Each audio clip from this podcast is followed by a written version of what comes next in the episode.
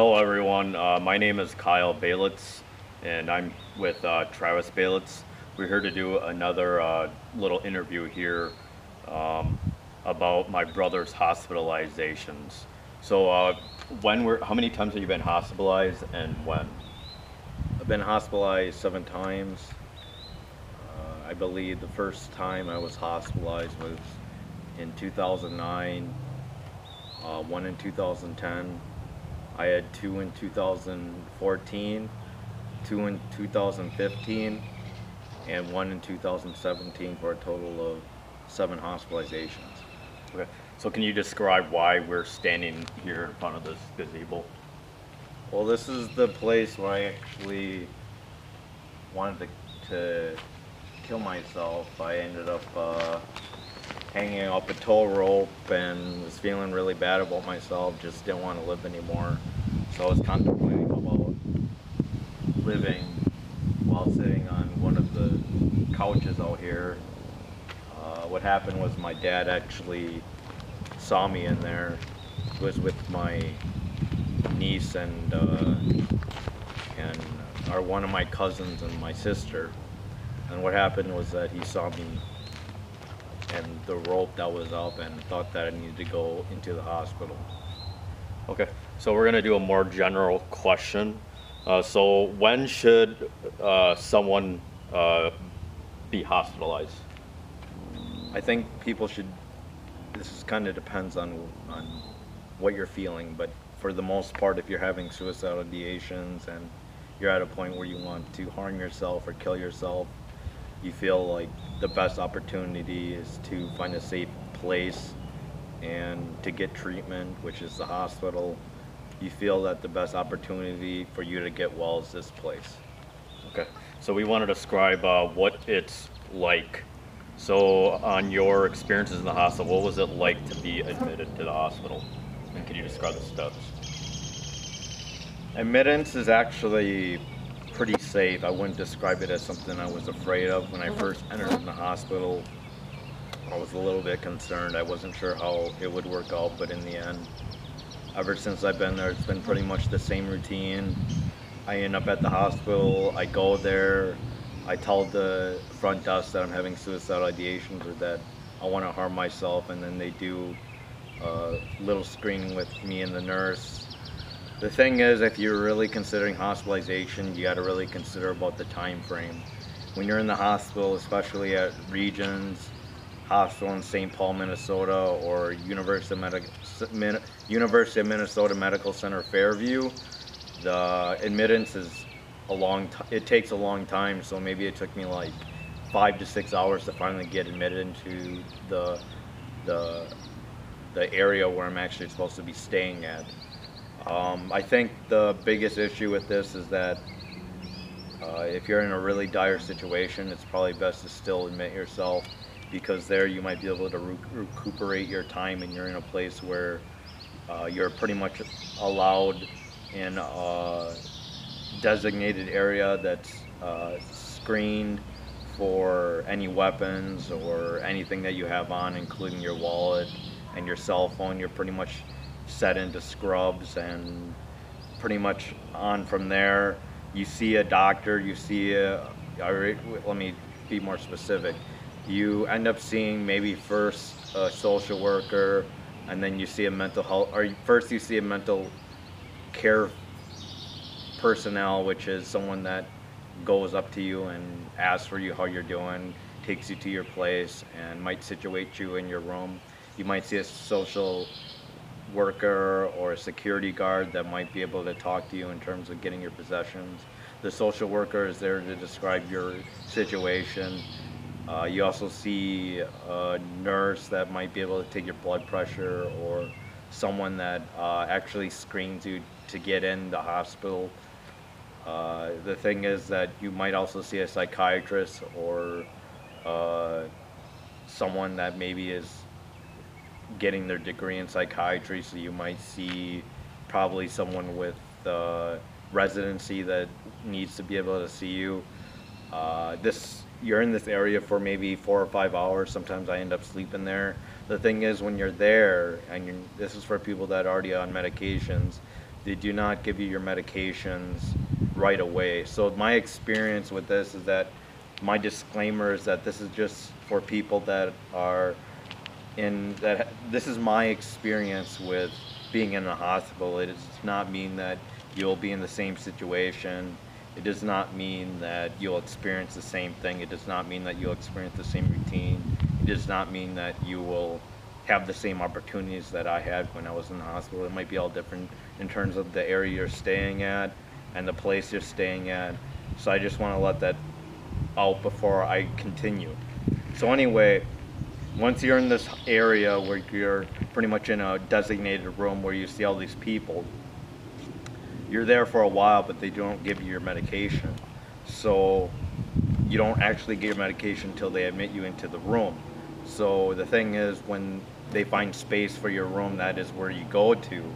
But you might be there uh, possibly for five hours or maybe even overnight. Sometimes I don't get up to the room till like 3 a.m. in the morning. And I might be admitting myself from 5 to 6 p.m. at night. So be aware of the time frame that you're there. Um, if you still don't feel safe, it's probably beneficial to tell all the people that what you're experiencing when you do get admitted. So the thing is, the first day when you're there, the first morning, there, the you see another nurse or a charge nurse, they might admit you into the hospital stay and they designate you to your room. So with U of M, I end up sharing a room, but at Regions, I end up uh, having my own room. It was actually pretty nice. We'll get into more details later, but I just want to describe the overall feel, what it's like. Okay. So uh, you talked about uh, the admittance. Uh, was there uh, any rules or regulations uh, like shoestrings or anything like that? Yeah, I just want to hold on. I just want to describe more of the information here. So what do you uh, got there? So this is my my folder that I get from Regions. They pretty much list everything in there that describes your entire situation. Um, the thing is, is that there's restricted items, so you can't have weapons of any kind, alcohol, razors, cameras, keys, pagers, alcohol-based mouthwash, medicine, matches, metal nail filers, safety pins, belts, shoestrings, drawstrings, or scarves. It's important. Uh, the truth is, if you have been admitted before, you can bring your own clothes, but you can't have shoestrings and you can't have drawstrings, scarves, or belts because it's a possibility that could be a hazard in the future if you want to hang yourself.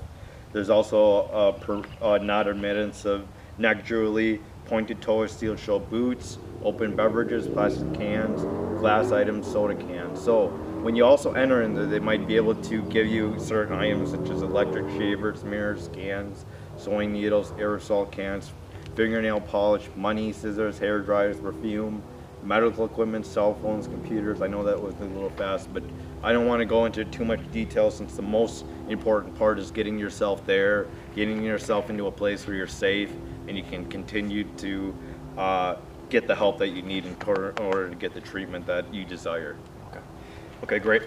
Uh, so can you describe your day-to-day uh, activities? Uh, um, uh, what is the people that want to get that need to get admitted? What should they expect? Uh, so the thing is, when you first get into the hospital, when you first wake up, it you're getting a really rough sleep. It's not really the most comfortable sleep because not only you you get there late, they actually start the day off really really early. For breakfast, it starts at 7:30 a.m. to 8 a.m. You might be able to get some breakfast in uh, they do serve three meals a day, breakfast, lunch, dinner, and a snack. However, the thing is, if if you're eating breakfast this early, you don't want to get up. No, you don't. It's not voluntary to get up, but most likely, if you want to see the psychiatrist in a good manner and they're seeing that you're doing okay and progressing, they want to see you during the morning. So they might see you after breakfast, a little after breakfast between groups. However, at the same time, the psychiatrist is there to either give you or prescribe you medications or help you out in the beneficial way, in any beneficial way possible. So the thing is, let's describe the meals. Breakfast is at 7.30 a.m. to 8 a.m. Lunch is at 11.30 a.m. to noon. Dinner is at 4.30 p.m. to 5.30 p.m. Snack is 8 p.m. to 9 p.m. So you have family members that are wanting to see you Uh, for the Regions Hospital, you can actually have any visits at any time of the day. However, when I was at University Medical Center Fairview, I could only see my family during a certain period of time. I don't remember, it was at some time at night, but they only gave you an hour. However, when at Regions, you can have anyone visit you at any time of the hour. Um, throughout the day, you're pretty much given, uh, throughout the day, you're pretty much given, uh, r- routine. They, they, there's different groups that you can attend to uh, throughout the day. Uh, let me discuss in general about the food. So, food. I don't know how long it was there, but this is all the green sheets I did to fill out the food that they give you. They definitely pack on a good meal throughout the morning, afternoon, and dinner, and a snack. They provide that. Let me just describe what they what they can prescribe during the morning. They might prescribe you fresh fruit, scrambled eggs, or brine muffins, blueberry muffin, or fresh fruit blueberry mu- muffin oatmeal, or fresh fruit cup blueberry muffin cornflakes. Um, they might give you some beverages, orange juice, cranberry juice, apple juice, skim milk, 1% milk, coffee, decaf, coffee, black tea, herbal tea, cho- chocolate. Um, let me see. And during the the dinner hours, they give you turkey, chicken breast, grilled chicken, chicken noodle soup, white macaroni and cheese, pork loin, uh, broccoli soup, beef stir fry and sauce, grilled chicken salad, minestrone soup, Salisbury steak, grilled fish tacos, uh, pineapple salsa, pasta primavera, turkey rice soup, crispy baked chicken breast, portobello stew, uh, turkey rice soup, hamburger, fruit plates, uh, and there's a whole bunch of other meals that you can take, but they give you like a, th- a three items to choose from a day that are all different throughout the day. So that it describes food is definitely something I could probably go into five minutes about, but I just don't want to take all your time. So the the the activities. Let me just describe what happens during the day. So 7:30, it's a good morning breakfast. 8 p.m. it's a community meeting, which you just get up, you describe how you're doing and your goal that you want to set up for the day. 8:30 p.m. there's a movement exercise Monday through Friday, so they might have an exercise thing that you do in one of the classrooms. 9 o'clock is activity room. This can be anything from doing a game or something with one of the social workers. Uh, there's another at 9:15. There's another movement and exercise Saturday and Sunday. 10 o'clock there's OT illness management and recovery. Monday through Friday. This is usually something that is a small class for people that are maybe considering trying to find some more information how to uh, maintain their health. There's 11 o'clock nursing group or dietary group described more in meds. At 11 a.m. visiting hours begin. At 11:30 lunch, 12:30 program therapist is anything that describes therapy. Uh, program therapist could be anyone that might be able to describe an activity or set up an activity for people to do, or maybe something that's related to a lecture. At 12:30, program therapist or diagnostic education. 1:30 OT clinic, which is anything from uh, Monday through Friday. I think OT clinics more related to mental health. 1:30 OT illness management recovery or clinic Saturday and Sunday. 2:30 diagnostic education, which is more based on mental health and a lecture on that. 3 o'clock personal reflection. 3:45 music therapy. 4 o'clock community meeting, which is another one to describe what you're doing. 4:30 dinner.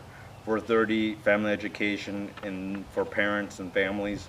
6 o'clock personal reflection personal reflection, 8 o'clock evening snack, 8.30 visiting hours and relaxation group at 9, and then it's pretty much good night. Um, so let me describe more in general about my favorite class. I, you don't, it's voluntary, so you don't have to go to all these classes, but they're pretty much set there for you if you want to do something throughout the day. I don't, I remember the first couple of days when I was on medication, they gave me something that was really causing me to be really tired, so I didn't get up till much later. However, my favorite class is uh, is the uh, is the let me check is is the OT clinic because that's when you do various crafts. I do a lot of drawings. These are just drawings I done. I've done uh, uh, uh, a dream catcher. I've done uh, tile work on other various things, and there's other various things you can paint. It's pretty much a fun and relaxing class when you're having a hard day at, at, at your pretty much life situation. So, I think the thing is when it comes to the schedule, it's pretty packed, but it's not required. I go to them as much as as possible when I'm feeling good. The psychiatrist definitely keeps track of what you're doing throughout the day to see if you're doing any groups. They ask you to participate because it does so shine that you're getting better and getting help. Now, one of the most important days is important times when you first see your psychiatrist. Not only will they will describe to you your situation, but they might prescribe you some medication that you can start taking to start getting yourself to feel better. Um, they might be able to give you antidepressants, antipsychotics, mood stabilizers, anti-analytics, which are anti-anxiety medications, or things related to that matter. Um, I've been on several medications. In fact, that's why I've had so many hospitalizations is because of the time that I have been there. The medications haven't always been working. So I ended up in talking with them pretty frequently and I ended up having several visitations to the hospital because of adverse reactions. So that pretty much discuss everything that I want to get across. I discuss once again the people that you might see, which is therapists, psychiatrists. You might be able to talk with the mental health health. Uh, let me see.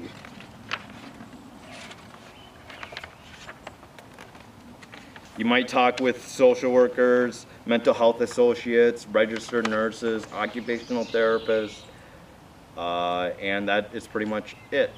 I think food and, and nutrition is very important, which is why they give you such uh, important meals throughout the day. Okay, so I guess let's get to the practical practicalities. Uh, how much uh, does this all cost?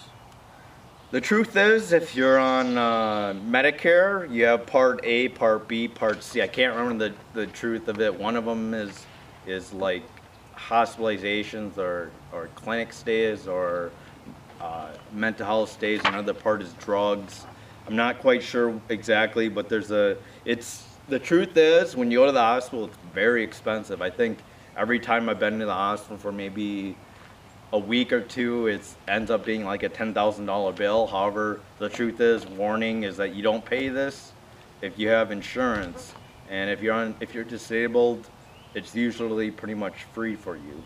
However, if you're on like like uh, any type of insurance where you're working full time, you might have a bigger chunk chunk of money in which you owe. Okay. So can you describe uh, the overall environment and the people that were there? Is it sad? Is it hopeful? Uh, in, in, your opinion, uh, what can you say about it? Uh, pretty much you're in your own world there. If you want, you can talk to people. If you want, you can relax in the TV or living room or family room. If you want, you can be in your bed all day and just rest. If you want, you can reflect. If you want, you can just see a chaplain there and go to a weekly uh, service I think the biggest thing is it's really what you make of it. If you want to get well, you, the situation's definitely going to go better for you. If you don't want to get well and you're pretty much there just to buy time, things won't go for you. If you're not open and you're not taking action for your mental health, things will definitely not go that well. You can make friends there. I made some acquaintances, none that stuck, but the thing is, if you want to communicate outside the world, you can. There's a couple phones there that you can use and they allow video game systems throughout the day that you can play. There's board games, there's TV, as I said earlier, with cable. Um, there's showers, bathrooms. They give you a daily thing of, of routine items such as toothbrush. Uh, they give you something also like uh, toothpaste. And uh, I think the rooms overall are very, very nice and the people are very welcoming and understanding for the most part the people there you don't really get to know unless you talk to them but there's all walks of life at the hospital okay so could you describe a bit more about visitation hours you says that they could go anytime i thought there was a limit on that So visiting hours is anywhere from 11 a.m. to 9 p.m. for at regions where I was at, but sometimes at the other hospital that I was at, which was the University of Minnesota Medical Center Fairview, they only had visiting hours from like four to five or five to six, one of the two, and it wasn't very long. So it really depends on the state that you're at, and that will determine how long visitation hours is and when. Can you describe uh, how long uh, you uh, people have to be there, or such as yourself? Uh, what's the duration uh, uh, you recommend, or what you know about? So the truth is, if you're in a really bad situation, there might be a 72-hour hold, so you're there for three days. That is dependent on the psychiatrist and the social workers that you meet. However, for the most part, I was voluntary. They did recommend, uh, for the most part, I've been there as little as three days, and for long as maybe two and a half to three weeks waiting for an IRTS, which we can discuss later. If you are in severe case of being in the hospital, it's cheaper to be in an IRTS, or which is an intensive residential uh, treatment, and uh, that is some place that you can go for a group home where they do groups and they have routines and they give you little jobs. And we can discuss more about that later. Do you know if they cut you off? Uh, how long you stay in the hospital? To add on to that, What do you mean cut you off? do they uh, uh, not allow you to be admitted anymore? Is there a cap level to how long they get to stay in the hospital? There's no cap level. It really depends on it's all individual and the psychiatrist. If if you're waiting for a group home, you might be there for a very long time. If you're waiting for a housing, if you have housing issues, might be there for a long time. The social worker can definitely try to find you a way. There's a discharge summary that you have to fill and try to fulfill when you are there.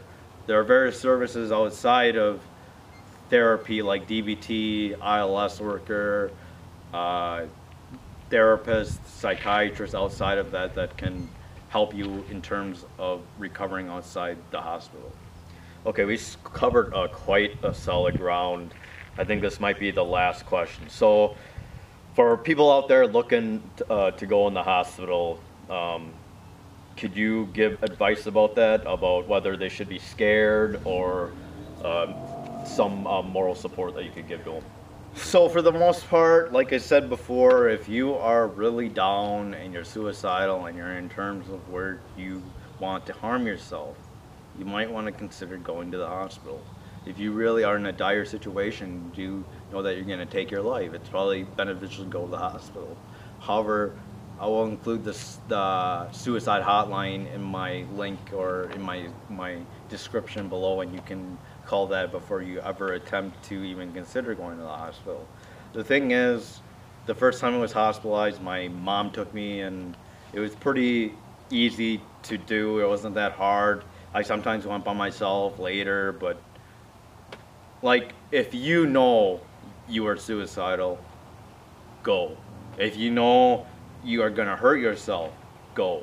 Do not hesitate because they can save your life. And it just takes one small regret that could end up hurting yourself, killing yourself. One of these little things that could end up ruining your entire life. Not only the life around you because you'd be dead, but the people that care about you. You might not believe that there's people that care about you, but even if there's not, you got to develop the social support so you can make life worth living, life more meaningful, and you have to take these opportunities step by step. So, the number one thing when it comes to your mental health is self care. Take care of yourself.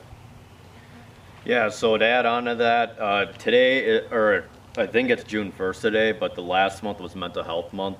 They do have quite a few services, at least here, we reside in Minnesota.